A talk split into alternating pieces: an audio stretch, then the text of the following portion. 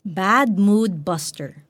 O kahanga-hanga ang araw na itong si Yahweh ang nagbigay. Tayo ay magalak ating ipagdiwang.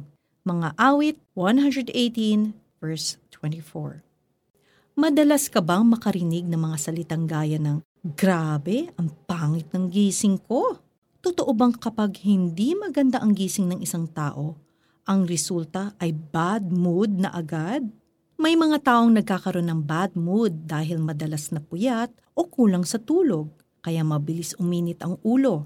May mga tao namang dahil mahilig uminom ng alak, mabilis tuloy magbago ang timpla ng ugali at pag-iisip.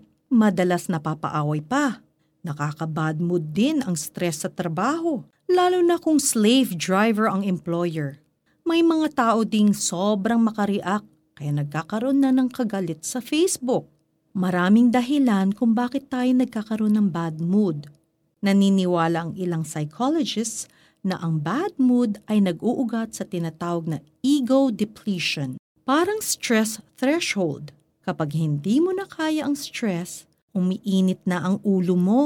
Ang idea na ito ay nagmula kay Roy Baumeister. Ayon naman sa isang pag-aaral na inilathal sa Journal of Neuroscience noong 2009, natuklasan ng mga researcher na kapag ang isang tao ay nasa bad mood, nagkakaroon siya ng tunnel vision o yung tendency na mag-focus na lang sa isang point of view.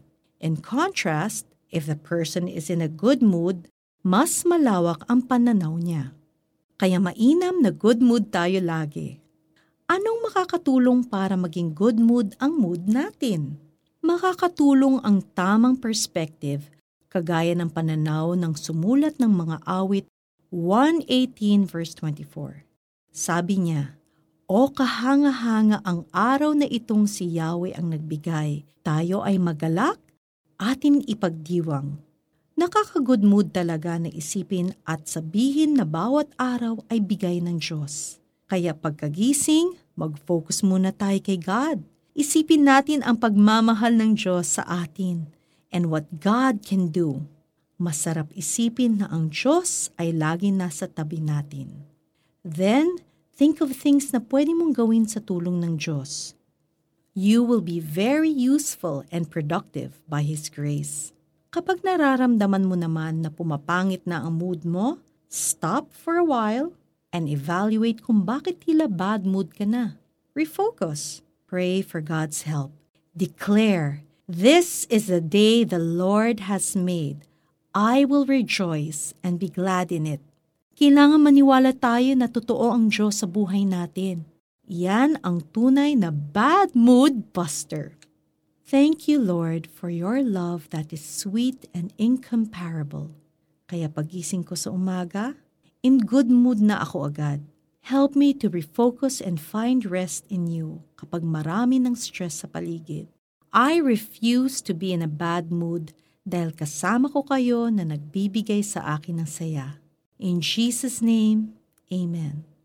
For your application, pagkagising mo tuwing umaga, i-declare mo na, This is the day the Lord has made. I will rejoice and be glad in it. Ipanalangin mo sa Diyos na mahandle mo ang anumang possible challenges and stress. This is the day the Lord has made. Let us rejoice and be glad in it. Psalm 118:24.